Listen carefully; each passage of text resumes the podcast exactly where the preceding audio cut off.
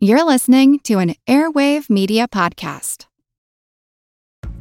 All you need is a few minutes to start your day off with something historic when you listen to the This Day in History podcast. Every day, there's a new episode for you to listen and learn about what happened that day way back when. So, listen and subscribe to This Day in History wherever you get your podcasts. That's This Day in History wherever you get your podcasts. Hi, this is Katie. And this is Nathan. And you're listening to Queen's Podcast, the show about badass women in history.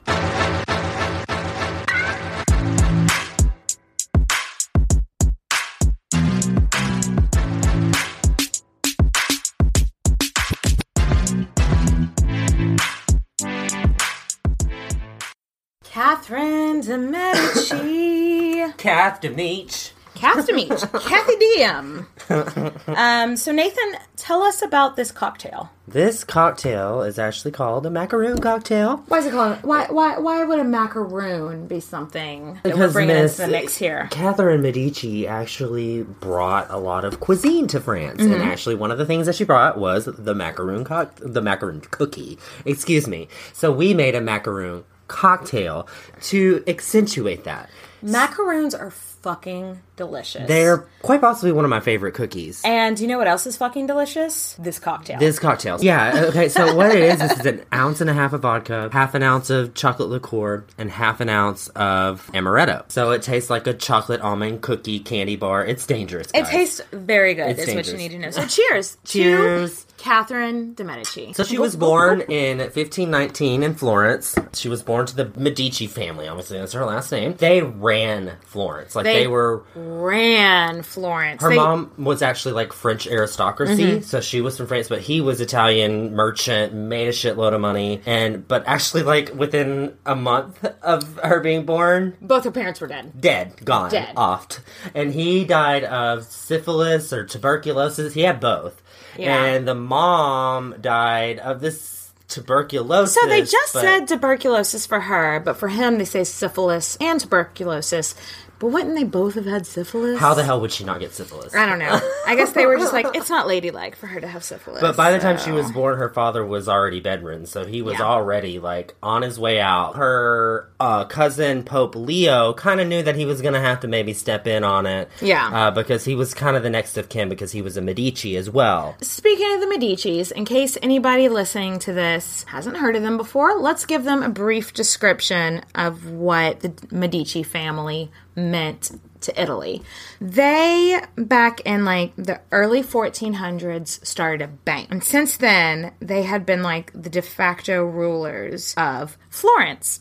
And this was kind of like a new class of people. There's always been the royal class, and there's been the peasants. And they basically bought their way into the yeah, aristocracy. And they bought their, and that was new. They had started this bank. They were merchants, and they basically started from the bottom. Now they're here. That was like kind of a cultural phenomenon. yeah, they like uh, g- paid the way to be a duke. Like, yeah, and by by the time dukes. and by the time Kathy came into the play, they were dukes and duchesses, and so the emotions towards them were kind of a mixed bag.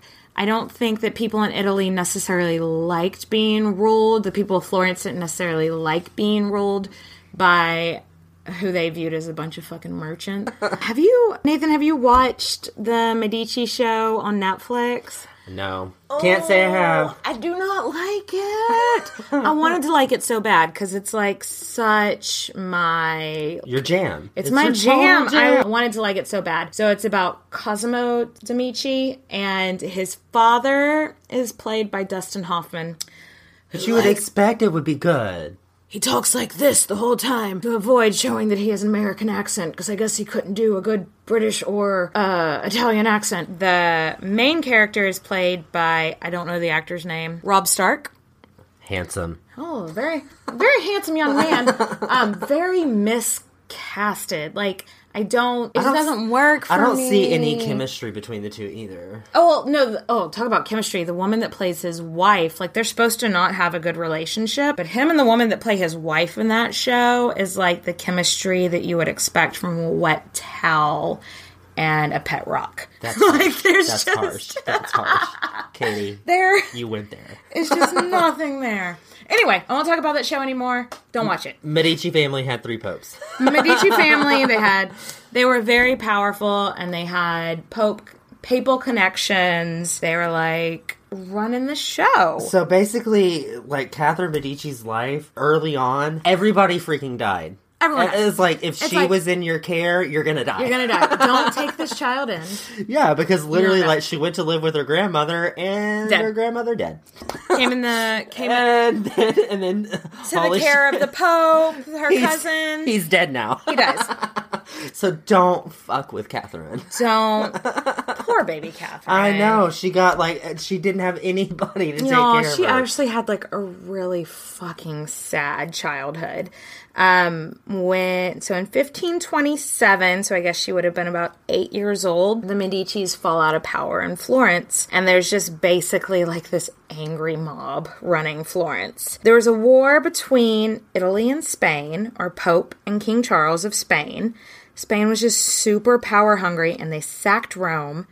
And so the Pope was too busy to help with Florence. Kathy is then hopping around from convent to convent. because the Pope, obviously, that's the natural place to Yeah, put her. to hide her, but also um, for her captors, that's where they were putting her sometimes. So if she was treated well. The Pope was like, "Okay, whatever. I'm I'm just gonna make peace with Charles." This is obviously long story short. It was much more yeah, it was much this. more involved than that. But he was like, I'm gonna make peace, and then after he crowns Charles Holy Roman Empire, he's like, help me with Florence.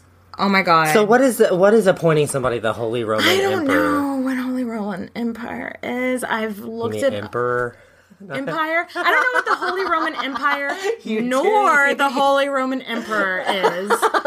Neither one. I think it's a state of mind. Uh, yeah, it's basically like the Vatican appointing some dude, be like, "Hey, you got power, but power over what? I don't know, Roman Do you, Emperor." do you know that, or is that your guess? That's my guess. I have no idea. That's my guess. Like, I feel like every time I'm reading like a history book, I totally understand. King of France, King of Spain, King of Italy. I guess not really King of Italy, but King Holy- of England, Holy Holy, Roman Roman, Emperor. Emperor. And I'm like,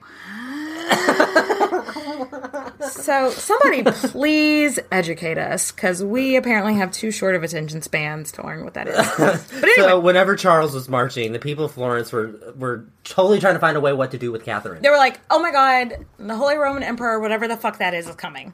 Catherine is like a bargaining chip. Yeah, they're She's a like, total we know chip. that there's there's now a so the first Medici pope had died, but now there's a new Medici pope in control, Pope Clement, and they're like, we know once she gets freed, she's going to be a bargaining chip. She's going to help further the Medici line.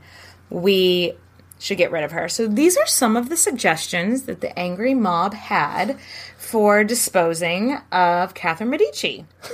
um, keep in mind at this point she's fucking 10 years old. Ten. So some people suggested that she would be handed over to a mob. Like just hand it over. hey, hey, we're just gonna rip her apart in you will. pieces, you know? Some suggested that she be because she was in a convent with a high wall that she was put into a basket and lowered down over the wall naked. She's ten, y'all. Oh, and some of the people in the mob, the worst sug- one. some of them like suggested that she would be put in a brothel so that she A wouldn't. military brothel. So like the mob could just go and like pay to have their way with her so that she would no longer be a marriage prospect. yeah, she'd be. Her virginity's gone. She's now just a whore. Oh. Like that's so. She's ten years old. I feel like it's a like recurring thing with royal children. They have really sad lives. Right. Oh, but, oh my god, thank God she is saved. Before she got saved though, she thought like worst case scenario. I mean, could you imagine you're a little kid thinking hearing the angry mob screaming for you? You're thinking all these horrible things are going to happen. so she shaves her head, starts dressing like a nun. It's unclear if she actually like took her vows or not. It's kind of she- like Sister Act, except in the 1500s. so it was like, so replace Whoopi Goldberg with Catherine de Medici, and that's what it was. She was like, "You can't hurt me now. I'm a bride of Christ. Would you do that?" And they were like such a Catholic country that she thought that, that would save her. But luckily, Charles saved her. Oh, thank you, Charlie. Oh, look at Charles. and she gets sent to Rome to go live with Pope Clement the Seventh, her Medici relative. And during this time, this is whenever she really started because she's out of a convent. So she finally goes to Rome, and it's like, oh my god, the Italian Renaissance. Oh my. God, And so her mind is open, and she is just getting all she this knowledge. loves the arts. She loves ballet. Still to this day, like people perform ballets that she loved. Yes. She loves opera and art, and she's just the typical Renaissance Italian. Yeah, no, she totally was. And whenever she met uh, Pope Clement, he, I, I, I picture this like Pope Clement was on the ground with his arms wide open, Yeah. and she's running up to him with tears in her eyes, and they're both crying, and Oh, it was just like this. Here I am, open arms. So yeah, I definitely think the Pope was very happy to see her. I do happy to see that she was alive and well, but also because she was a bargaining chip. yeah, he started shopping around for her husbands. And at first, actually, they were going to marry her off to the King of Scotland. And they had a fat dowry too. Like it Oh. was a lot of money was involved in this. they had stacks on stacks on stacks. Mm-hmm. And so they were going to go with Scotland because Scotland, super Catholic, and obviously. and Italy was super Catholic. So it was going to be a really good match until the King of France stepped up and was like, hey, how about my second son? And the Pope is like, "Yes, please, yes. yes, please," 'Cause- because they love that. There's France and uh, the Vatican are like peanut butter and jelly. No, it's like, they everybody want them to be together. During the Renaissance, everybody had a hard on for France. Everybody wanted their kids to marry into the French royal family. And so he was just like, bye, Scotland. Which is funny though, because Catherine Medici, that, that king of Scotland that she was like slightly, they were talking about marrying her to, she ends up being that king's daughter's mother-in-law. Ooh, That was Mary Queen of Scots. Mary, Queen of Scots. Well, Yeah. we're definitely going to be talking about her later. One day, for sure. But they both married each other at like 14 years old. Henry, like 14. So they marry her to um, Henry, who is the second son of the King of France. and he really didn't have a happy childhood either. So okay, and he uh, had a hard life too. you would think that the two of them would like pea, be peas in a pod because of like the shitty childhood they had. We're like I peas and carrots. peas and carrots again. They were not okay. They weren't well suited for each other. But I do want to digress for a hot second to talk about Henry's life because I don't think we'll ever come back to this in any other podcast. and I it's think, some fucked up shit. I think it's worth noting. So when Henry, I don't know his exact age. I'm going to guess and say he was about six. His dad, Francis, it was Francis was his dad, right? Francis the First. Francis the First was warring with Spain, which I guess was like the style of the day. Everybody warred with They're, Spain. they're next door neighbors. They got to fight. So they were warring with Spain, and they Spain and France came to an agreement, and it was like, okay, to make sure France sticks to their side of the agreement, we're gonna hold your oldest and your second son hostage to make sure you stick with the um, deal. So they sent him off when he's like six or whatever to Spain, and at first he stays in like a pretty lush, like he was living the good life, but like as a hostage. But then his dad doesn't stick to the the bargain. And so he keeps progressively going to worse and worse situations. Uh, Francis the First was fucked up father. At the end of the day, he was in he was in prison, I believe it was for 4 I don't I'm not sure if it was 4 or 6 years. It was an even number. he was in prison for I, I mean, you go through. Let's say he went when he was six. Whether he came out when he was ten or twelve, That's still a long time that's as a kid. a long time for a little kid. You're a little kid. And by the end of it, he had been living in like a fucking dungeon or something.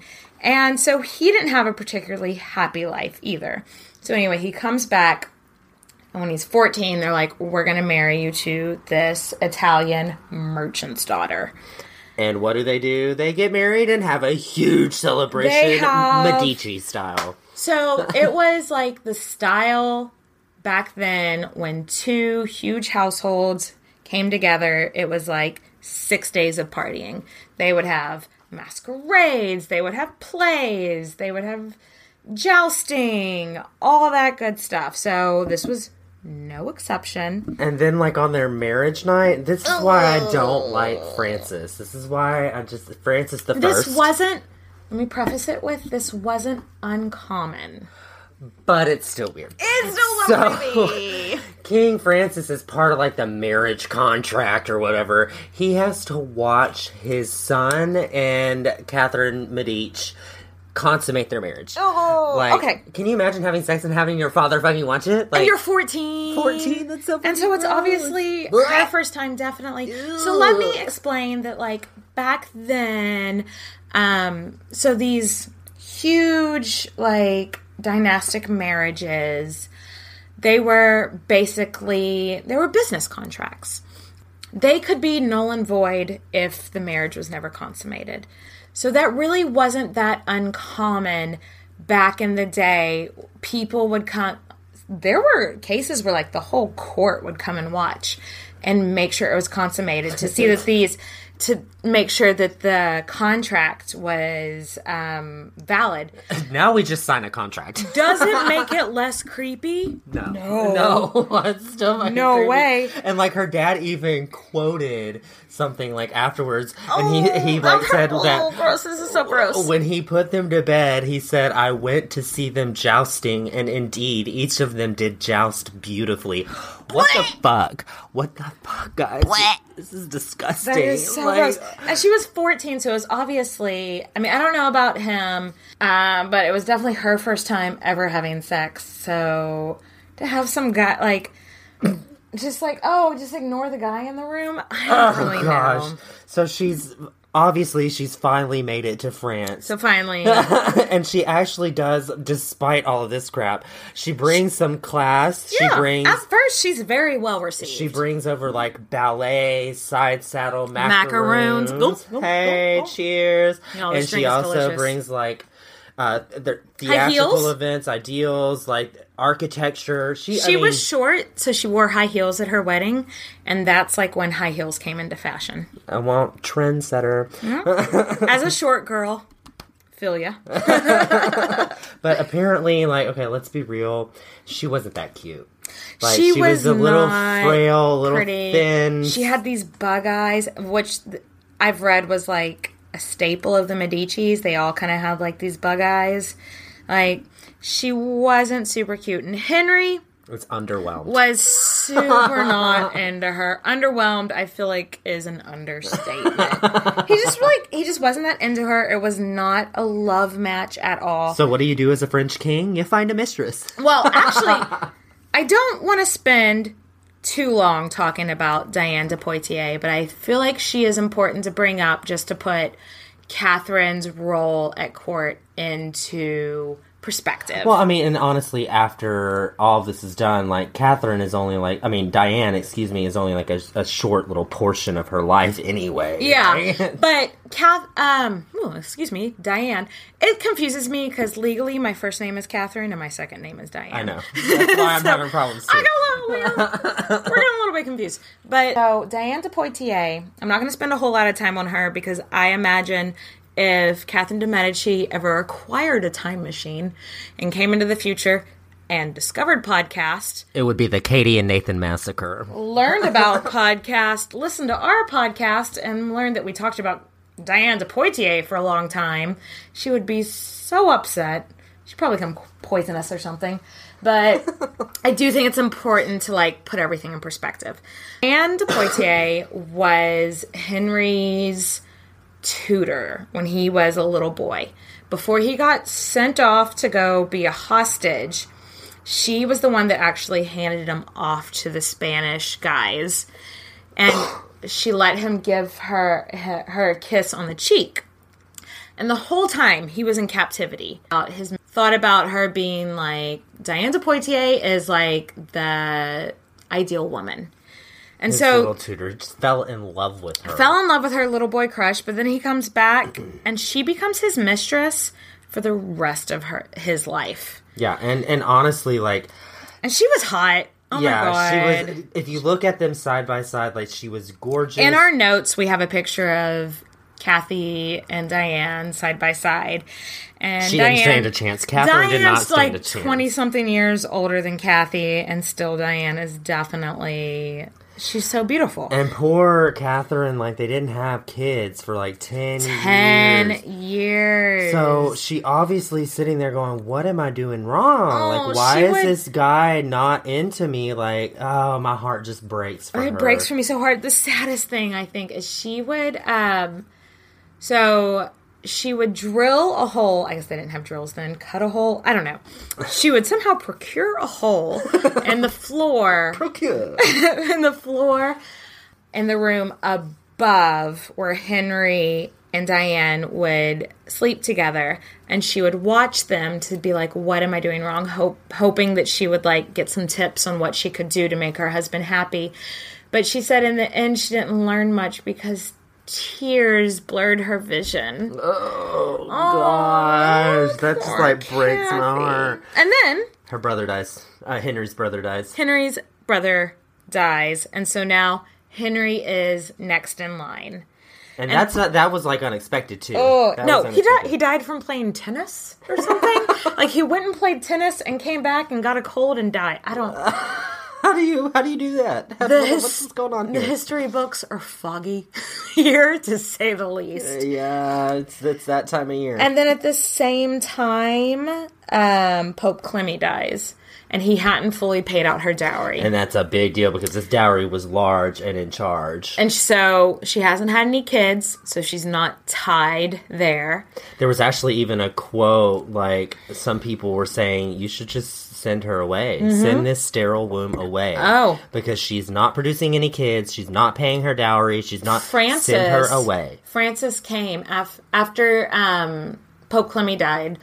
Francis said, "This girl comes to me stark naked because she they they couldn't pay off the rest of her dowry and she hadn't had any kids, so they're like, She okay, okay, the fuck. We gotta have a baby. we gotta have a baby." so Kathy starts consulting like mystics and shit, and she starts taking on like some really like unorthodox pregnancy. Unorthodox is, a, is an understatement.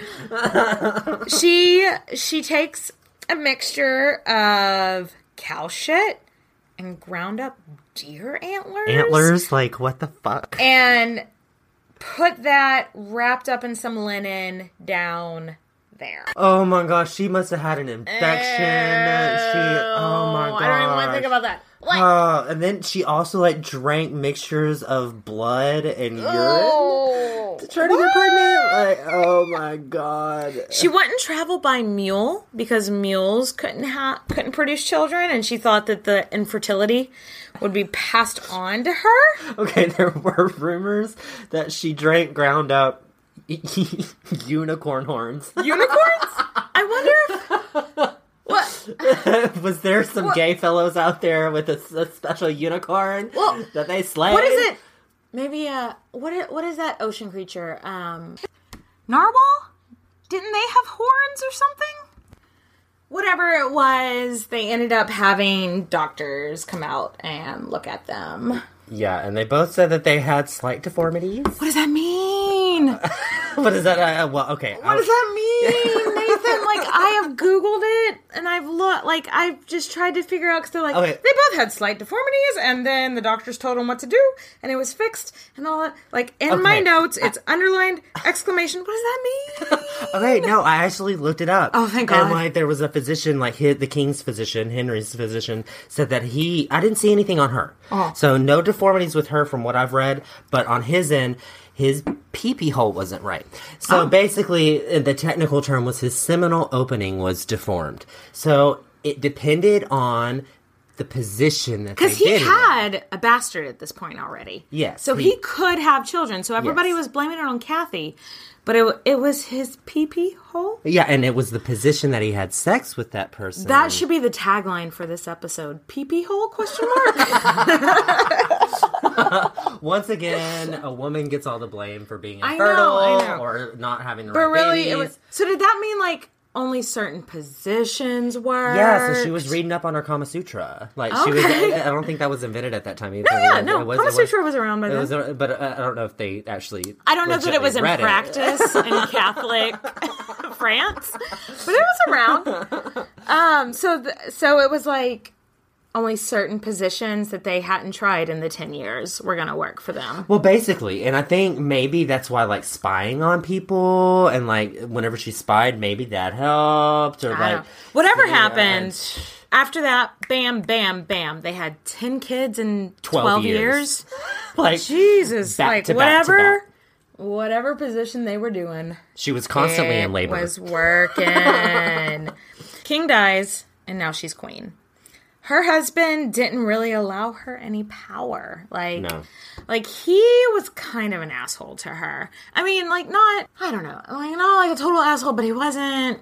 He never favored her. Yeah, he he would call her his regent when he left, but she had zero power. Yeah, like a it lot was of- left up to the court. like I compare it to a similar time um, with Henry VIII and Catherine of Aragon, his first wife. Whenever he would leave, he would leave Catherine as the regent, but she was like effectively the regent. She was actually in power. Whenever Henry would leave, he would leave Catherine de Medici as the regent, but not really. No, like these he other would, guys were in power. yeah. Um, so she really didn't have any power. Um, and all the babies they had together didn't really save their relationship. Like, they didn't, he didn't love her anymore. And you know, I actually heard. I hate to bring her up again, but Diane, um, she actually helped take care of the kids Yeah. with her. Yeah. So that kind of gives you the dynamic of like she still has to support. Oh, but like oh. he disrespected her so much. Like, there was this one chateau. How do you say it, Nathan? Chateau de Chins. Chinon. Let's just call it the Love Shack. Chateau we, de could- we have, y'all, we have tried to pronounce this so many times. We're just gonna call it the Love Shack. Chateau de Love Shack. The Love Shack. And Catherine wanted the Love Shack so bad, and she told everybody, like, I want this to be my property. But what does the king do? He gives it to Diane. What a bitch! And I'm talking about the king, bitch. Like, like deliberately. Like, it was such a fuck you to Catherine. And like, he would like even let Diane sit on his lap. like when they had like people like ambassadors from other countries and like he'd have Diane sit on his lap while he talked to other ambassadors and shit. It was fucked up. Yeah, and Catherine was literally forced to pass things in court that benefited Diane. Because Like if she didn't, she looked like a catty bitch. Yeah, and, yeah. and it was she would have to sit by her husband and be like, "Yes, uh huh, I like her. She needs this too." And she really is just like, oh, "What the hell?" Because there's actually like this little quote session between the two of them, This and cracks it's me up. basically like Diane Watson and and you know, uh, Kath Demich, that's Catherine. Kath Demich. She's in she's in the library just sitting there reading a book, and Diane's like, "What you reading, bitch?" And Kath Demich is literally just like, hmm, you know. I'm reading about the history of how whores have managed the business of kings. Mic drop. total fucking mic drop. Oh my God. You can tell that there's this hostility in uh. between these two women. Like she basically just called her a whore. Oh my god. In 1559, they're like, okay, we need to start marrying these children off. Like, and she marries off her daughter to the king of Spain. Uh, and they have Philip. this huge wedding. big old celebration. Big old celebration, just like when they got married, which was common in France. Two dynastic marriages happened, like countries came together. It was like a woohoo! It was a feast. Catherine herself was really into like the occult and like black magic, which is weird because she was also super Catholic, but whatever. She herself had had this dream of like foreboding, like something bad's gonna go down. So she went to her astrologers, and they were also like, no, something bad is gonna go down. And at this time in her life, Nostradamus was in her employ. And he probably said And he was thing. like, no, something bad's gonna go down. All the signs are saying oh, and something so- bad happened. after Spoiler alert. spoiler alert, something bad went down. After the wedding and all the days of celebration, the king Henry insisted on jousting. Oh, why? And he got a lance through the eyeball. That is so punk rock. into that is the so it was punk rock. This is the most punk rock way to die. It took him 10 days to die. Days. One zero. And they didn't have like morphine back then. You didn't get a morphine drip. You just had to live it out until you died from oh jouster through the eye. Like when me and Nathan were first talking about, um, I was introducing him to Catherine de Medici, and I was describing this part, and I kept saying, and he was in a joust, so he got a jouster through the eye, and Nathan was like, "Do you mean a lance?" Yeah, true story. I True was like, story. "Yes, yes, that is the word." And actually, did you know, like, told, whenever she died, uh, or she died, he died, whenever her hubby died, Mm. she actually wore black. And right now, that seems, oh, that's normal. That's she wore black. wear. Yeah, yeah, yeah. But back in the day, French women actually wore white whenever somebody died. Because it meant they were powerless. Yeah, they did. They were innocent. They didn't have anything. They couldn't do anything about it. But Catherine broke all of the rules, and she wore black, bitch. And it and it actually like symbolized that she was grieving because she's wearing a color constantly Yeah. for the rest of her life. For the rest of her life she wore black. for the rest of her life, and it it also sent the- the message that she had power because she's changing this trend. Yeah. like she's making it different. Obviously, after her husband dies, there's somebody else that has to come up to power who's a male. And who is it? It happens to be her oldest son, Francis. But actually, the queen at the t- the queen consort at the time was Mary Queen of Scots, which I'm sure we'll talk about uh, sometime. She's bad and uh, bougie, but she's uh, actually a queen. I don't know if she's that bad. She's kind of stupid. But anyway, we'll get to her when we get to her. But she's a child at this time, just like her husband was a child at this time. Francis, he was all of nine. How, No, no, 15. no, he was fifteen. He was okay, so he wasn't quite a child. But He was, still- technically old enough to like run the country, but he was such a mama's boy. he was such a mama's boy. Hello, everyone. You may recognize me as Gabby from the History of Everything podcast.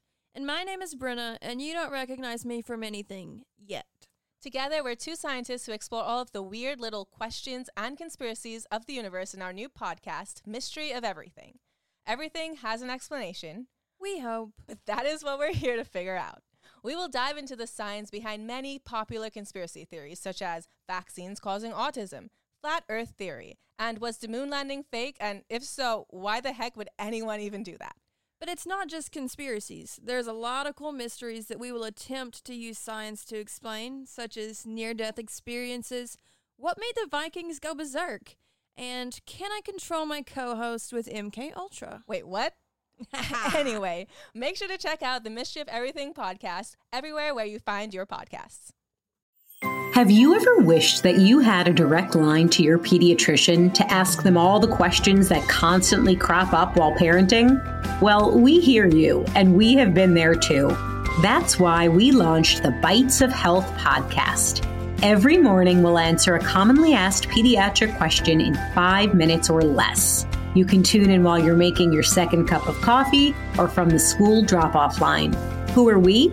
I'm Dr. Jess Steier, a public health scientist and also co host of the Unbiased Science podcast.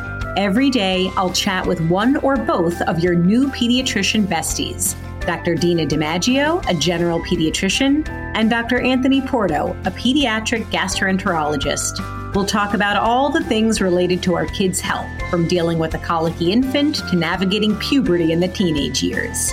So be sure to tune in to Bites of Health, now live on all podcast platforms.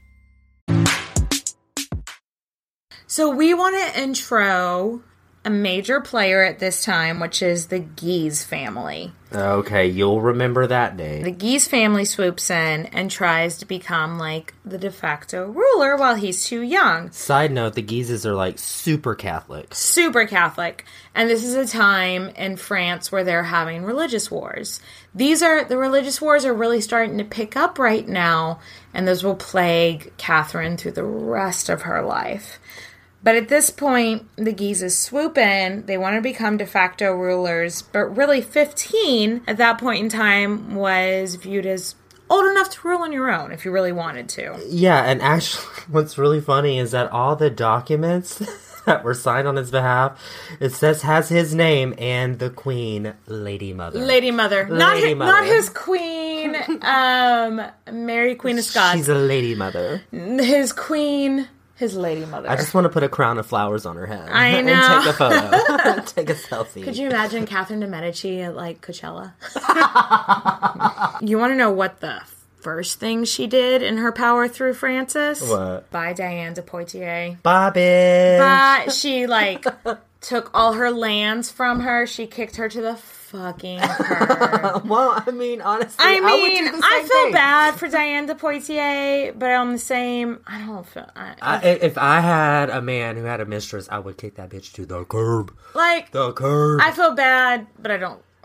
well, she you got know, to live in a palace for a while, like Diane did. so- Whatever. Bye, bitch. She's gone. So we're not going to talk about her anymore. the Um, Guises were like really weird about Protestants. Oh, they were. Catholics. And, They were real weird about and that Catherine, shit. Catherine, in my opinion, Catherine tried to negotiate and placate No, the two think- sides and try to make Catholics and Protestants work together. And honestly, that's where I think she gets her bad reputation Yeah. from, is because she was trying to help both people, so she was seen as a traitor. So she was trying to help both sides, but the Catholics, who obviously, still to this day, most French people are Catholic. Yep.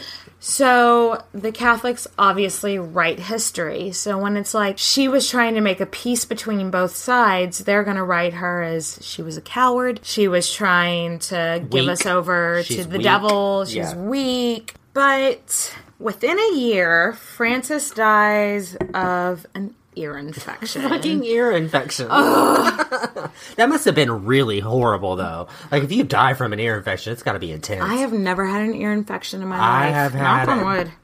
Tons of them, and they are painful as hell. Don't you love living in the future where you're just like, I think I had an ear infection, and you go to the doctor and it's like a minor inconvenience for two days and or it's something? cured. I like I, I totally could have died from ear infections back in the day. I know I would Oh. have. So anyway, like Francis dies, and her second son, obviously because he's the second son, Mm-hmm. Charles Charlie the Ninth. Charlie Nine. call him Charlie number nine. He comes to power, and uh, the reason I He's call him Charlie is because he's nine years old. He's nine years old, and he's also the ninth. And he he is the ninth Charles, and he is also the ninth, and he cries at his coronation. Wait, wait. And his mom has to come and like swoop in. Poor dude. So this doesn't like set it up. Catherine was in in control here. So this was the point in time in Catherine's life where she had the most power of her entire life. Because I think the age was like 14 or 15. that They Yeah. had to be powerful. And she But was- like he, and was, he was nine. like with Francis, like even though he gave her a little bit of power, he was still in power and he was of age. if too. he knew he was gonna die, he could have like appointed other people to be in power for Charles, like regents or not regents. Um, what's the word I'm looking for? Like Lord Protectors Oh, or yeah. whatever. But he didn't, so Catherine was just able to swoop in and be like, "I'm in control while he's in his minority." and I'm going to start making the decisions. And the boy, and the did she. Yeah, she did. She, She ran the country. did. And side note, this country was like on the brink of war. If not, are like parts of the country were Already, already, yeah, yeah. in civil war, and it South was all side, north side, west side, east side, all It fucking was the West. Side Story, basically. no, but it was um, Catholics versus Protestants, and they called their Protestants Huguenots, and I don't, I don't know why. Why not Huguenot? It's it's. uh, I don't even. And so these are the people that you need to know, the major players. so we've already talked about the Guise family. Yeah, so and they were- they're they're aligned with They're the, the, major Catholics. And um, so the major Catholics are the Guise family and um, the Crown, the like the already active royal family, and then the Huguenots. It's going to be the Bourbon family, and they actually had. Uh, Take note of this name, uh, Henry Navarre, and that was one of their children. Mm-hmm. He's in the Bourbon family. And this dude named Admiral Coligny. Coligny was like a super important, like he was the leader of the Huguenots, even though he wasn't in the royal family. Keep that name in mind. He's a fucking admiral. But the Bourbons were like they were the next cousin so technically, the. They were the next in line. They're the next in line. If everybody in the current royal family dies out, they're the next in line, and they're Protestants. Um, Charles actually like lives out to be of age, Old to enough rule, to run to run the show. but he doesn't really run the show. he lets Kathy do everything for him for the rest of his life. Catherine dusts off her hands and she's like, I need to get some dynastic work here. I need to marry my kids into some like important families. Because to be quite honest with you, she tried a lot of diplomatic solutions to like Protestant Catholic, like trying to make them work together. There was actually a law that she passed where she said, well, you can't practice Protestantism in Paris, but you can do it on the outskirts of Paris. Yeah. So she's trying to compromise, and nobody liked that. Nobody liked No. it. The Huguenots hated it, the Catholics hated it, so she was like, all right. she was in a lose lose situation. all right, I'm just gonna start marrying my babies off. Yeah. And I'm gonna start doing it that way. so, Charlie Nine marries um, Elizabeth of Austria. They had one daughter, right? They had one daughter, but like she died when she was like five. But also at this time, like daughters didn't matter because they couldn't inherit, which is super sexist. But whatever. Didn't okay? So we've already talked about uh, the Francis of Spain marrying her daughter Elizabeth. Yeah. Mm-hmm, that's another marriage that she arranged. She also married off her daughter Margot Yeah. with Henry Navarre, which I told you to take we note of. We will get into that hardcore in a moment. Something I do want to talk to talk about her youngest son, whose name was also Francis, because she's fucking lazy, I guess. But they at the end, whenever he became um, Duke, they called him Hercules. Yeah, that was originally what his name was. Was like Hercules Francois something or other. Oh, but so after he became Duke, they named him. Francois. So, um, the youngest, Francis, was actually for a time being considered a marriage prospect for Elizabeth I of England. And she only had like three serious marriage prospects, and that's one of, that was the last of hers. She was like 40 and he was like 20, and she called him her little frog. And I think ever since then, little frog, Francis, Francis was kind of a, sort of aligned with the Protestants. Oh, no, yeah, no, no, no, no. he was super into the Protestants after that because he thought it would get him more crown. power. Yeah, and so yeah, yeah. that's like he's now Protestant, but she's like, wait a second, I didn't mean this. But anyway, anyway. It doesn't work out though because Elizabeth of England is smart and she decides to never marry because that's the only way a woman can be powerful back then. And we want to now talk about her daughter Margot's marriage to Henry of Navarre. Okay, so this should have been perfect. On This paper. should have been perfect. Okay, so just to recap, Navarre, the family that is ruling Navarre, is like the first cousins to the current royal family. So if all the first royal family dies out, this is who's going to step in place. And they're Protestants. And so she's like, I'm going to marry my Catholic daughter to their one of their Protestant princes, and we are going to be like harmonizing. We're gonna solve all the problems, It's- but Well, let's just talk about what happens. Picture it Paris, 1572.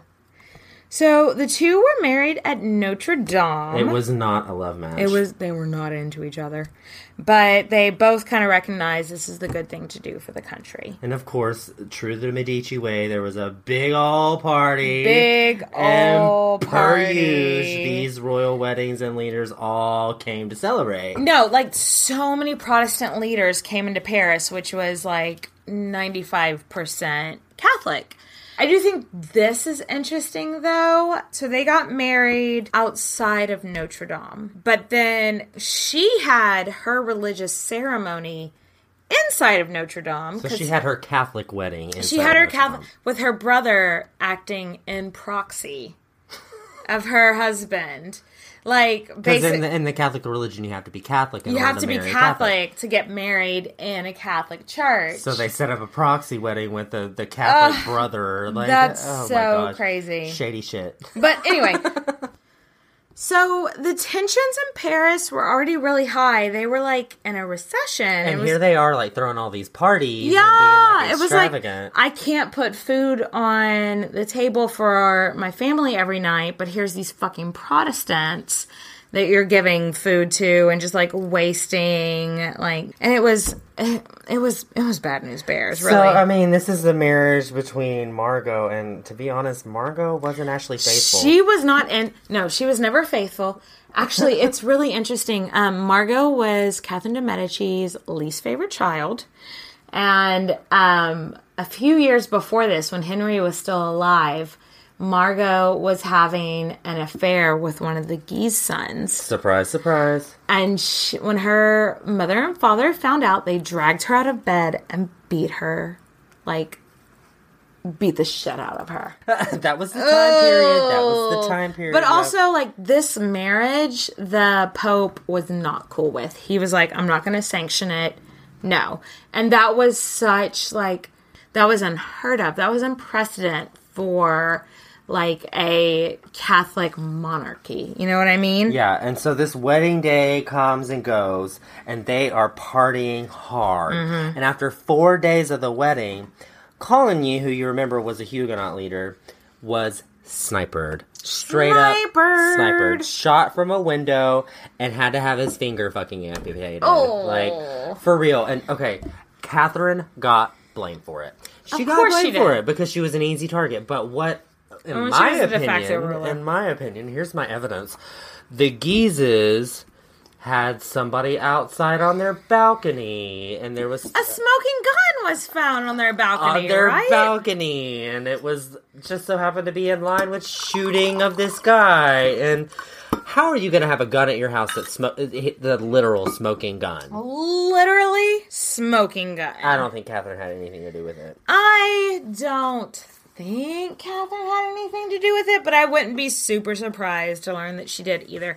But I think I I really do think from heart of hearts it was the Guise because Catherine had tried for so long to bring peace between the two. Yeah, and she even like went to visit him on his well not deathbed but sick bed. Like after he got shot, she showed up in tears and like offered to put prayers up for him. So half of history looks at that like, oh, that's a grieving queen who wants her country to be healed. The other half of history looks at it like she was setting it up. like the was, lady doth protest too much. That's exactly what it Like- was. So that night, the That, that, Huguenot leaders come to Kathy while she's at dinner, and they are like, "We want justice. we want now." justice for the shit that has happened to our leader. And she's like, okay, okay, okay, let me talk to my son. Go away. The leaders who, like, all their council, which is obviously all Catholic, is like, hey, they shouldn't talk to you that way. They are. They are the Protestants. They're the Protestants. They're demanding things that aren't okay. They're here. We're afraid of what's going to happen. Basically, they convinced her and Charlie Nine that if we don't nip this in the bud, it's going to be a bigger problem. And by nipping it in the bud, they're like, okay, here's this list of people that we think lead the Protestants, and let's off every single one of them. Oh, and Okay. it, it said that Charlie was like driven to the point that it was like, fine, just do it. Just do it. His quote is saying, being like, well, then so be it. Kill them, but kill them so that they cannot come back. They presented Charlie with this list. And there's been disputes. The list was maybe a dozen people, the list was maybe three dozen people. But imagine for each Protestant leader, he's got a crew, and maybe he's got 10 to 20 people in his crew.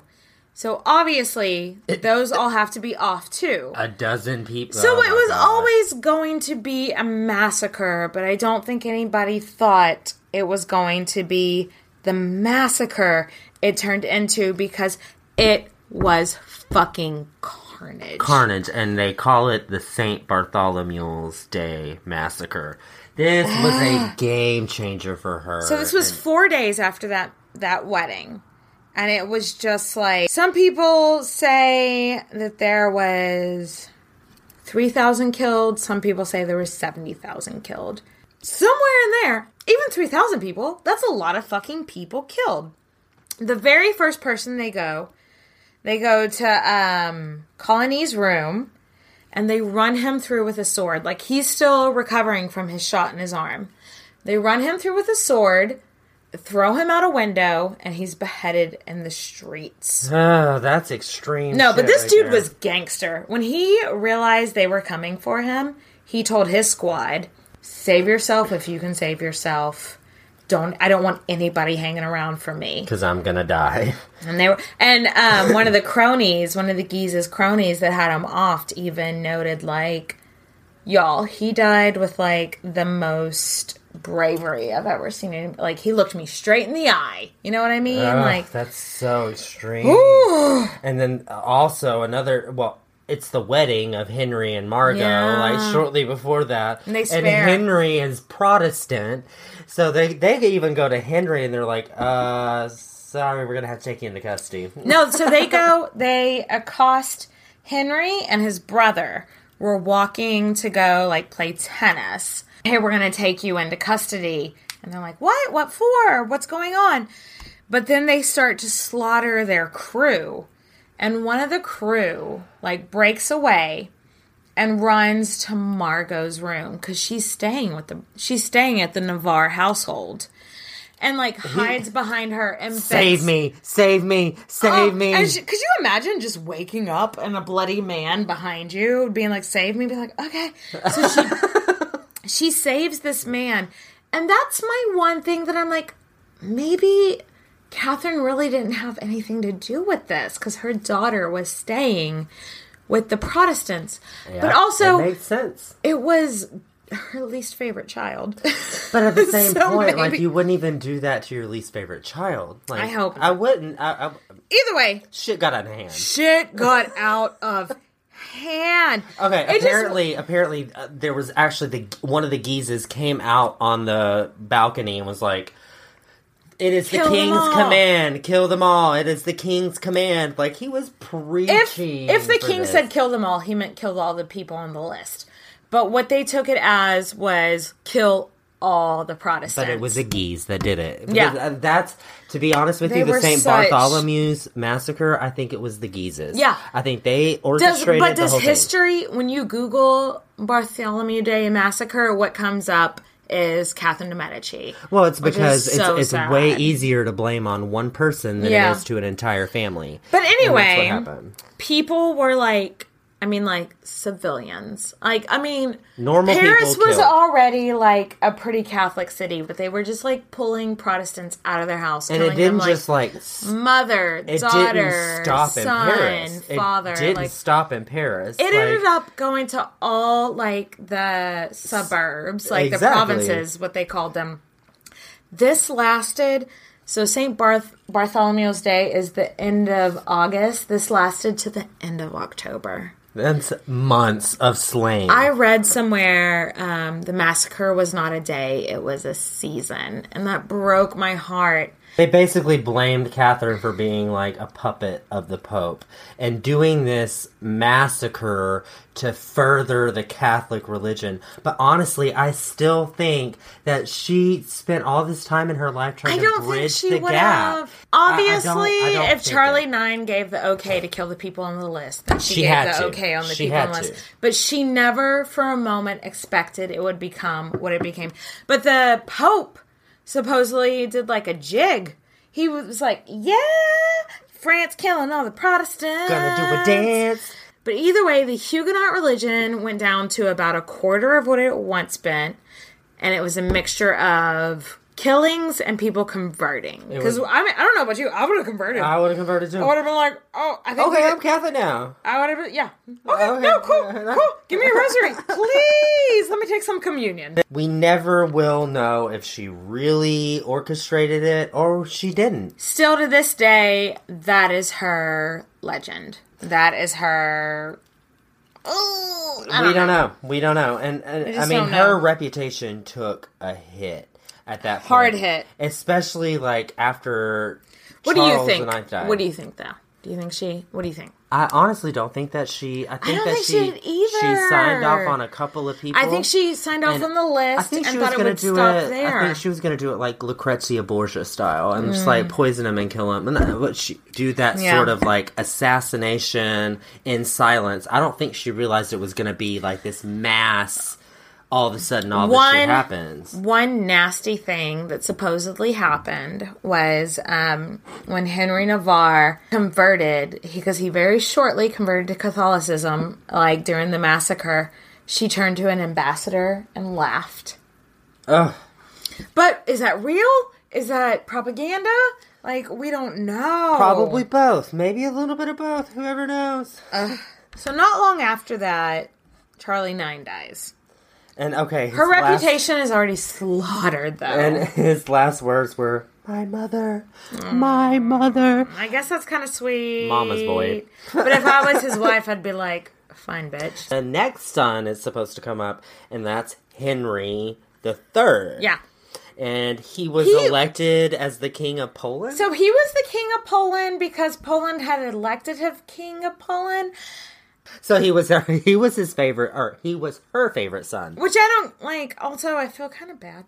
Yeah, Like, if my mom was just one day like, "Oh, that's my favorite kid," I'd be like, "Oh, okay." uh, fucking bitch. Like, but, but, it was very an open, like, oh, my favorite, ki- my favorite son has Well, come home even to being amongst king. the kids, like she called him cher yeux, which is precious eyes. That's what I my don't know. Maybe, calls yeah, me. maybe my mom only had three kids, so maybe if she had ten kids, she would have been more picky about who was her favorite. So of course, like after Charles dies, he's like, "Okay, bye, Poland." Bye, Poland. Bye. Coming Hello, on to France. France. I'm about to run this shit. But he actually, like, I read before, like, going to France, he's like, I'm gonna k- take a quick detour to Venice. And So that- I looked at a map. Poland to Venice to France. Is- It's not like on the way. no. It's not like He's kind of a. I'm just he's just like, y'all wait for me, I'll be there in a year. I'm gonna say it. Henry III was a diva. Diva. Diva. Like, he was like, no, hold on, you want me to be king?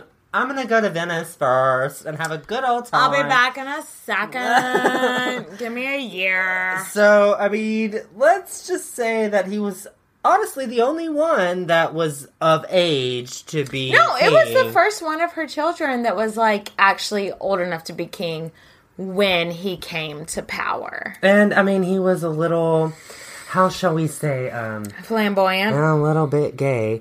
Uh, but there were rumors of it, and there were rumors of him being like bi, and there's also like this. Maybe they were doing that to try to discredit the crown, and maybe they were trying to. No, I think he was just a little bit. Okay, gay. so he he had he reduced the size of the court around him. So basically, Kath de Medici, who's Catherine, is totally like you have to keep your council large and keep the nobility in charge. he was like, "Bye, bitch." and he was like, "Nah, I'm not gonna do that." Like basically, at this point in time, um, Kathy lost all her power. and she was done. Like he loved her, but he didn't trust her as an advisor, which was stupid. Yeah, and he like reduces the size of his court, and then m- appoints all these like pretty young thing men as his like council. I wanna love you. PYT. And So- it, it, he calls them their mignons, which is cuties. I didn't know that. I didn't know that's what that meant. like these men, these men are not only just like bros, they like dress in like feathered hats and lots of makeup, even like gayer than the gay, gay, gay, gay, gay. He obviously did not produce any heirs. A big old goose egg on the zero Oh, children. and at this point- children.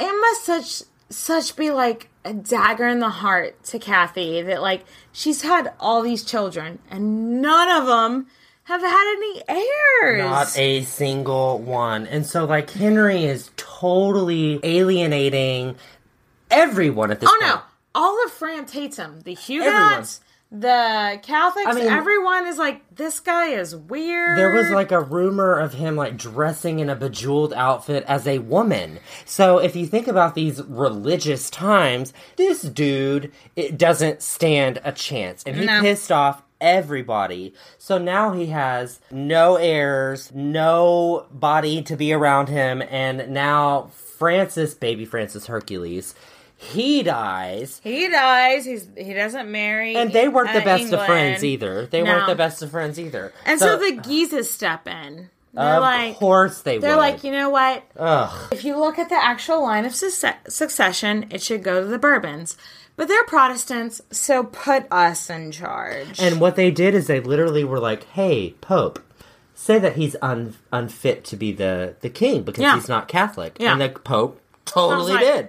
Okay. Yeah, I'm at the Pope. I'm at a pope. I'll say it's okay. You're not the king, Henry Navarre. Oh, and like it's it's not. It was not a good idea. And so the Guises end up like aligning with Spain, and Spain is obviously they've always been at war, and Spain's like uber Catholic. But Henry feels like you've gone around my fucking back. But hey, come over for dinner on Christmas Day. and I mean, Catherine even tries to negotiate and be like, "Hey, yo, you gonna Oh, Catherine tries to negotiate until her face dying is day, blue. like until her dying literally, literally." day. On this one, she like says, "Hey, you Huguenots, you need to get out or convert, or we're gonna kill you." And the Guises don't think that that's far enough. So not only do they say that Navarre isn't fit to be king, they start to try to make Henry and they corner him into signing a contract that puts Cardinal Bourbon, which you would think would be Protestant, but no, it's he's like not he's well, he's cardinal so of the Bourbon yeah. area, and he's actually super Catholic and super old. Like he was gonna die, and so they appointed him Yeah. as the leader, and then after that, it would be the Guise as the lieutenant general. Mm-hmm. So basically, the Guises were running shit. Henry was like, I just want to invite all the Guise over for a Christmas celebration. And was it ever a celebration? He murdered them all. Slayed. He was just like, Y'all want to tell me what to do? You know, like On Christmas Day, he's like, Christmas Day. Merry Christmas, I got you a present. What is that? Oh, it's a tombstone. You're dead, mm, bitch. Mm. And so apparently, like right before that, Catherine literally pulled herself out of her deathbed and was like, I'm gonna try to make one last deal between this Cardinal of Bourbon and my son Henry and mm. try to make a, a. I don't think Catherine would have ever sanctioned this kind of. it, it did No, it, no, no, it, it didn't happen. She wasn't part of the deal. No, and then she just like she took herself off the deathbed tried to say something didn't work went back and then her final dying words were i can do no more Does your heart just break? i think that speaks to her legacy My heart just breaks. She tried. She tried to make France a peaceful place. She adopted this place as like this is where my children are from. This is where I live, and like she tried. She tried to, like, unite. Just wanted to murder each other. i other. mean it was called the war of religions like, What could she and, do? and she was trying to make these religions like bond and be together and like hey guess what you're all fucking christian and we all believe in the same shit i know! so why are we fighting over this and that's what i think her legacy is So when she died, her son is it Henry? Was which was the son? There- there's the- a ton of them Her son Henry, who was king at the time, was in hiding because he was a cowardly folk. So She died, and so she couldn't be buried in Paris like queens were usually buried. So she was buried in Blois, I think is how you pronounce that, or how do you? Blois. Um, She was buried somewhere else in a place that we don't know how to pronounce. and it's it's miles and miles and miles away from france And so she had like a big old like royal ceremony there. But the 10 years later, after her death, she was reburied in Paris. And the woman that commissioned her place to be buried was a woman named Diane. De What- Diane de France, that was Henry, her husband's only bastard child. Not with Diane de Poitiers it was with uh, was some other woman who he just was like, "You're gonna name your bastard after Diane de Poitiers, I guess." And that woman had her buried. Let's talk about her family legacy. Henry III, who was like the last shining grace of is gonna be the end of this family, a couple of years after she died, was attacked by like a crazy monk and killed, like stabbed a hundred times or whatever. So then her daughter was married to the King of Navarre, which so he became the King of France. and her daughter is margot Margot, who they hated each other. but she was married to henry so they she became fucking queen She became Queen of France, but they hated each other, and she petitioned for a divorce just as much as he did. So they eventually got a divorce. So she could go live off the rest of her time in a convent. But really, at that time, that just meant freedom for a woman. You that meant you could do what you wanted with your life. And Henry Navarre came from the Bourbon line of the yeah, family. his second wife. Guess what her surname is? What? His second wife's name was Marie de Medici. This was another Medici. She became the Queen of France and she started the Bourbon line, which went on until Louis the Sixteenth. Marie Antoinette, Yeah, obviously. that's what it went on to. So- so the end of that line. So, So we saw the end of the Valois family and the beginning of the Bourbon. that was she had a life. And I think a lot of it was forced on her with especially like the, the obviously the St. Bartholomew's massacre. Yeah. Like to me that was the Guise family trying to rid the world of the Protestants to make way for their own thing. So that was Catherine de Medici. Um, it was definitely our longest episode so far because she was the queen that lived the longest that we've covered, and she just had a really interesting and complicated life. So we hope that you enjoyed this episode. Please find us and follow us on all the places where you follow people. We are on Facebook, Queens Podcast. We're on Twitter, Queens underscore podcast. Um, and you can find us on iTunes. It's smushed together, one word, Queens Podcast. Please, if you like the show, uh, rate us. I'd love to hear your thoughts. And if there's anything you want to hear, please let us know. Um, we think Boudica might be our next episode, which I'm pretty excited about. But if there's somebody out there that you just think, look, get your shit together, talk about her, let me know. Um, email us at queenshistorypodcast at gmail.com or send us a message through our website, queenspodcast.libsyn.com.